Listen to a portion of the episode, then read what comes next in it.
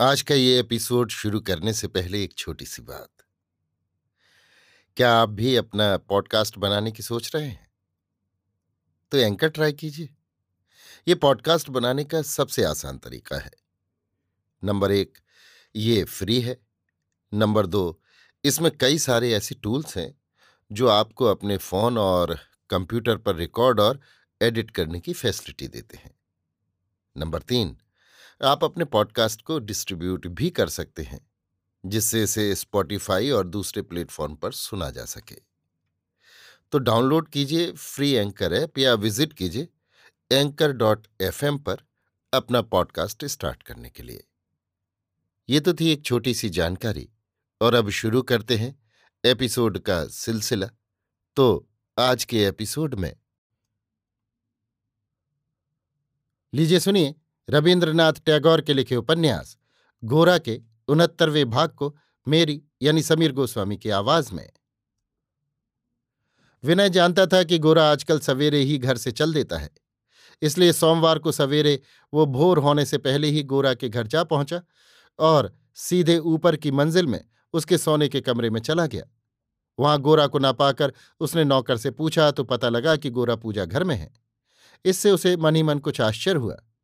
पूजा घर की देहरी पर पहुंचकर विनय ने देखा, गोरा पूजा की मुद्रा में बैठा है। रेशमी धोती, कंधे पर रेशमी चादर, किंतु फिर भी उसकी विशाल देह का अधिकांश खुला ही था। गोरा को यों पूजा करते देखकर विनय को और भी आश्चर्य हुआ। जूते का शब्द सुनकर गोरा ने फिर कर देखा। विनय को देखकर वो उठ खड़ा हुआ और घबराया सा बोला, इस कमरे में ना आना। विनय ने कहा, डरो मत, मैं नहीं आता। तुमसे मिलने ही आया था। गोरा ने बाहर आकर कपड़े बदले और फिर विनय को साथ लेकर तिमंजले वाले कमरे में चला गया। विनय ने कहा, भाई, आज सोमवार है। गोरा ने कहा, हाँ, ज़रूरी सोमवार है। पंचांग में भूल हो सकती है, पर आज के बारे में तुमसे भूल नहीं हो सकती। कम से कम इतना तो तय है कि आज मंगलवार नहीं है। विनय, तुम तो शायद ना जाओगे। शायद क्या नहीं ही जाओगे। किंतु आज एक बार बिना तुमसे कहे, मैं इस काम में प्रवृत्त न हो सकूँगा। इसी से आज इतने सवेरे उठकर पहले तुम्हारे ही पास आया हूँ। गोरा चुपचाप बैठा रहा, बोला, कुछ नहीं। विनय तो तुम मेरे विवाह मंडप में ना आ सकोगे? यही बात तय रही? गोरा, हाँ, मैं ना आ सकूँगा। विनय चुप हो रहा। गोरा ने हृदय की वेदना को दबाकर हंसकर कहा, मैं नहीं गया, इससे क्या? तुम्हारी ही तो जीत हुई। तुम माँ को खींचकर ले ही गए। मैंने चेष्टा बहुत की, किंतु मैं उनको किसी तरह रोक कर नहीं रख सका। वो तुम्हें न छोड़ सकी। आखिर तुमसे मुझे हार माननी पड़ी। विनय, यहाँ अभी क्या एक एक करके सब लाल हो जाएगा? अपने नक्शे में क्या मैं अकेला ही बचा रह जाऊँगा? विनय ने कहा, भाई, मुझे दोष मत दो। मैंने उनसे ज़ोर देकर कहा था, माँ, मेरे ब्याह में तुम कभी जाने ना पाओगी। माँ ने कहा, देखो विनय, तुम्हारे ब्याह में जो न जाएँगे, वे तुम्हारा निमंत्रण पाकर भी न जाएँगे। और जो जाने वाले हैं, वे तुम्हारे मना करने पर भी जाएँगे। इसीलिए मैं तुमसे कहती हूँ कि ना तुम किसी को निमंत्रण दो और ना किसी को मना करो। चुप हो रहो। गोरा भाई, क्या तुमने मुझसे हार मानी है? तुम्हारी हार तुम्हारी माँ के आगे है। हज़ार बार हार स्वीकार करनी पड़ेगी। ऐसी माँ और कहाँ मिलेगी? गोरा ने यद्यपि आनंदमयी को रोकने के लिए बड़ी चेष्टा की थी, तथापि वो उसकी कोई बाधा न मान उसके क्रोध और कष्ट की कुछ परवाह न करके विनय के ब्याह में चली गई। इससे गोरा के मन में कोई कष्ट न हुआ, बल्कि उसने एक अपूर्व आनंद का अनुभव किया। विनय ने उसकी माता के अपरमेय स्नेह का अंश पाया था। गोरा के साथ विनय का चाहे जितना बड़ा विच्छेद हो, गंभीर स्नेह सुधा के अंश से उसे किसी तरह वंचित न करने का निश्चय जानकर गोरा के हृदय में तृप्ति और शांति दोनों एक साथ उत्पन्न हुई। और बातों में वो विनय से बहुत दूर जा सकता है। किंतु इस अक्षय मात्र स्नेह के बंधन में अत्यंत गुप्त रूप से ये दोनों चिरमित्र बहुत दिनों तक एक दूसरे के अत्यंत निकटस्थ होकर रहेंगे। विनय ने कहा तो मैं अब जाता हूँ। अगर तुम वहाँ आना एकदम पसंद नहीं करते तो मत आओ। परंतु मन में नाराजी न रखो। इस मिलन से मेरे जीवन ने कितनी बड़ी सार्थकता प्राप्त की है। उसे यदि तुम सोचोगे तो कभी हमारे इस विवाह को अपनी मित्रता की सीमा से बाहर न कर सकोगे। ये मैं तुमसे ज़ोर देकर कहता हूँ।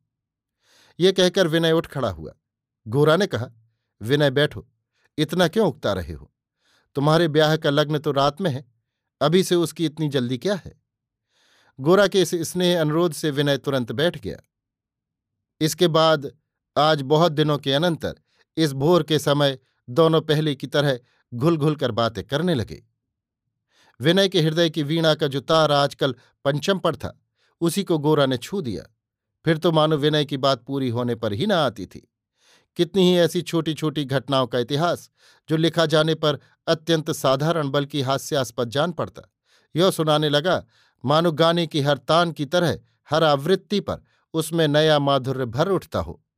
विनय के हृदय में जो आश्चर्य लीला हो रही थी, अपनी निपुण भाषा से वो उसके रस वैचित्र का सूक्ष्म, किंतु गंभीर बखान करने लगा। कैसा अपूर्व था जीवन का ये अनुभव? जिस अनिर्वचनीय पदार्थ को विनय ने जी भरकर पाया है, वो क्या सभी पा सकते हैं? उसे ग्रहण करने की शक्ति ही क्या सब में होती है? विनय कह रहा था, दुनिया में साधारणतया स्त्री पुरुष का जैसा मिलन देखा जाता है, उसमें तार स्वर की गूंज तो नहीं सुनाई देती। गोरा उन दोनों की तुलना और लोगों से ना करे, ये विनय का आग्रह था। उसे लग रहा था कि ठीक ऐसी घटना और कभी घटित नहीं हुई होगी। सभी से ऐसा घटित हो सकता होता तो सारा समाज ही प्राणों की हिल्लोल से चंचल हो उठता। जैसे वसंत के एक झोंके से ही सारी वन भूमि फूल पल्लवों से पुलकित हो उठती है। वैसा होने पर लोग ऐसी आसानी से यों खाने सोने में जीवन न बिता देते। जिसमें जितना सौंदर्य, जितनी शक्ति होती स्वभावतया अनेक रंग रूप धरकर दिशा दिशा में खिल उठती। ये तो जादू की छड़ी है। कौन इसके स्पर्श की उपेक्षा करके बेजान पड़ा रह सकता है? ये तो साधारण व्यक्ति को भी असाधारण बना देती है। उस प्रबल असाधारणता का स्वाद जीवन में एक बार भी मिल जाए तो जीवन का सच्चा परिचय मिल जाता है। विनय ने गोरा से कहा, मैं तुमसे सच सच कहता हूँ। मनुष्य की सारी प्रकृति को क्षण भर में जागृत कर देने का उपाय प्रेम है। चाहे जिस कारण से हो, हम लोगों में इस प्रेम की उपज बहुत कम है। इसी से हम अपने संपूर्ण सुखों से वंचित हैं। हम लोगों के पास क्या है, सो भी हम नहीं जानते। जो गुप्त है, उसे प्रकाशित नहीं कर सकते। जो संचित है, उसे खर्च करने की सामर्थ्य नहीं। इसीलिए चारों ओर निरानंद ऐसी उदासीनता है। इसी से हम लोगों में जो महत्व है, वो केवल तुम्हारे सादृश्य बिरले ही मनुष्य जानते हैं। साधारण लोगों के मन में उसका ज्ञान तक नहीं है। महिम खूब ज़ोर से जमाई लेकर, बिछौने से उठकर, जब मुँह धोने गया, तब उसके पैरों की आहट सुन विनय के उत्साह का प्रवाह बंद हो गया। वो गोरा से जाने की आज्ञा लेकर चला गया। गोरा ने छत पर खड़े होकर पूर्व के लाल आकाश की ओर देखकर एक लंबी सांस ली। फिर बहुत देर तक छत पर ही टहलता रहा। देहात की ओर उसका जाना न हुआ। गोरा इधर अपने हृदय के भीतर जिस आकांक्षा का, पूर्णता के जिस अभाव का अनुभव करता रहता था, उसे वो किसी भी काम से पूरा न कर पाता था। वो स्वयं ही नहीं, उसका प्रत्येक काम भी मानो आकाश की ओर हाथ बढ़ाकर मांग रहा था। प्रकाश चाहिए, एक उज्ज्वल प्रकाश, एक सुंदर प्रकाश। मानो और सभी उपकरण प्रस्तुत थे, सोना, चांदी, हीरा, मोती, कुछ भी महँगा नहीं था। मानो वज्र कवच भी दुर्लभ नहीं थे, केवल आशा और सांत्वना से फूटा हुआ स्निग्ध, सुंदर, अनुराग रंजित प्रकाश कहीं नहीं था। जो कुछ था, उसे बढ़ाने की कोई आवश्यकता नहीं थी। केवल उसे चमकाने, लावण्यमय करके प्रकाशित करने की प्रतीक्षा थी। विनय ने जब कहा कि किसी किसी दिव्य क्षण में नर नारी के प्रेम के द्वारा अनिर्वचनीय असाधारणता जगमगा उठती है, तब गोरा पहले की भांति इस बात को हँसी में नहीं उड़ा सका। उसने मन ही मन स्वीकार किया कि वो मिलन सामान्य मिलन नहीं होता, वो परिपूर्णता होती है, उसके संस्पर्श से सभी चीज़ों का मूल्य बढ़ जाता है। वो कल्पना को शरीर देता है और शरीर में प्राण भर देता है। वो प्राणों के भीतर प्राणन और मन के भीतर मनन को केवल दुगना कर देते हैं। यही नहीं, उन्हें एक नए रस से अभिषिक्त भी कर देते हैं। विनय के साथ आज सामाजिक विच्छेद का दिन है। आज विनय का हृदय, गोरा के हृदय पर एक अपूर्व संगीत का भाव अंकित कर गया। विनय चला गया, किंतु उसके संगीत की लहर घर में अटक रही। गोरा का मन उस लहर में बार बार गोते खाने लगा। समुद्रगामनी दो नदियाँ एक साथ मिलने से जो रूप धारण करती हैं, जैसे एक का प्रवाह दूसरी नदी की धारा से टकराकर तरंग को शब्दायमान करता है, वैसे ही विनय की प्रेम धारा, आज गोरा के प्रेम प्रवाह पर पतित हो, तरंग के द्वारा तरंग का शब्दायमान करने लगी। गोरा जिसे किसी प्रकार बाधा देकर बीच में पर्दा डाल, अपनी आँखों के सामने से दूर रखने की चेष्टा कर रहा था, उसी ने आज पर्दा हटाकर अपने को स्पष्ट रूप से सामने ला रखा। उसे धर्म विरुद्ध कहकर निंदा करे या उसे तुच्छ कहकर उपहास करे। ऐसी शक्ति आज गोरा के मन में न रही। गोरा आज दिन भर इसी चिंता में पड़ा रहा। जब साँझ होने में थोड़ा सा विलंब रह गया, तब वो एक चादर ओढ़कर सड़क पर घूमने चला। उसने कहा, जो मुझे हृदय से चाहता है, उसकी चाह मैं भी अवश्य करूँगा, नहीं तो संसार में मेरा काम अधूरा पड़ा रह जाएगा। सारी दुनिया के भीतर सुचरिता उसी के आह्वान की अपेक्षा कर रही है। इसमें गोरा को जरा भी संदेह न रहा। आज ही इसी संध्या समय वो इस अपेक्षा को पूर्ण करेगा। लोगों से भरे हुए कलकत्ते के रास्ते में गोरा इस वेग से चला जैसे किसी को उसने सड़क पर देखा ही न हो। उसका मन उसके शरीर को छोड़ एकाग्र हो कहीं चला गया। सुचरिता के घर के सामने आकर गोरा एकाएक सचेत होकर खड़ा हो गया। वो इतने दिन तक यहाँ आया है पर कभी दरवाज़ा बंद नहीं मिला। आज देखा, दरवाज़ा खुला नहीं है। ढकेल कर देखा, भीतर बंद था। खड़े होकर कुछ देर सोचा, फिर किवाड़ पर धक्का दे, दो चार बार पुकारा। एक नौकर किवाड़ खोलकर बाहर आया। उसने संध्या के सूक्ष्म अंधकार में गोरा को देखते ही पहचान लिया और उनसे किसी प्रश्न की अपेक्षा न करके कहा मालकिन नहीं है। कहाँ गई हैं? वे ललिता बहन के ब्याह की तैयारी में कई दिन से वहीं रहती हैं। एक बार गोरा ने मन में कहा, चलो, विनय के ब्याह मंडप में ही चाएँ इसी समय एक अपरिचित व्यक्ति ने घर के भीतर से निकलकर कहा, क्या महाशय, क्या चाहिए? गोरा ने सिर से पैर तक उसे देखकर कहा, नहीं, कुछ नहीं चाहिए। कैलाश ने कहा, आइए जरा बैठिए, तंबाकू पी लीजिए तो जाइएगा। साथी के बिना कैलाश की जान निकली जा रही थी। देहाती लोग जब तक किसी के साथ भरपेट गपशप न करें, तब तक उनका खाना नहीं पचता। इसी से वो गोरा को देख खुश हुआ। दिन को वो हाथ में हुक्का ले गली के मोड़ पर खड़ा खड़ा रास्ते पर लोगों को आते जाते देख किसी तरह जी बहला लेता था। किंतु साँझ को घर के भीतर अकेला बैठना उसके लिए असह्य हो उठता था।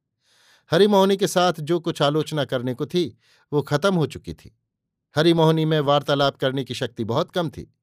इसी कारण कैलाश नीचे फाटक के पास वाले छोटे कमरे में चौकी पर हुक्का लेकर बैठता था और बीच बीच में दरबान को पुकार कर उसके साथ गपशप करके समय बिताता था।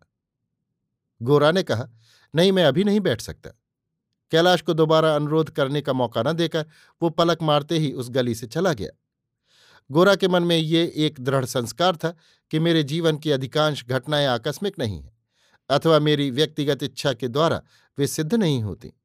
मैंने अपने देश के विधाता का कोई अभिप्राय सिद्ध करने के लिए जन्म ग्रहण किया है।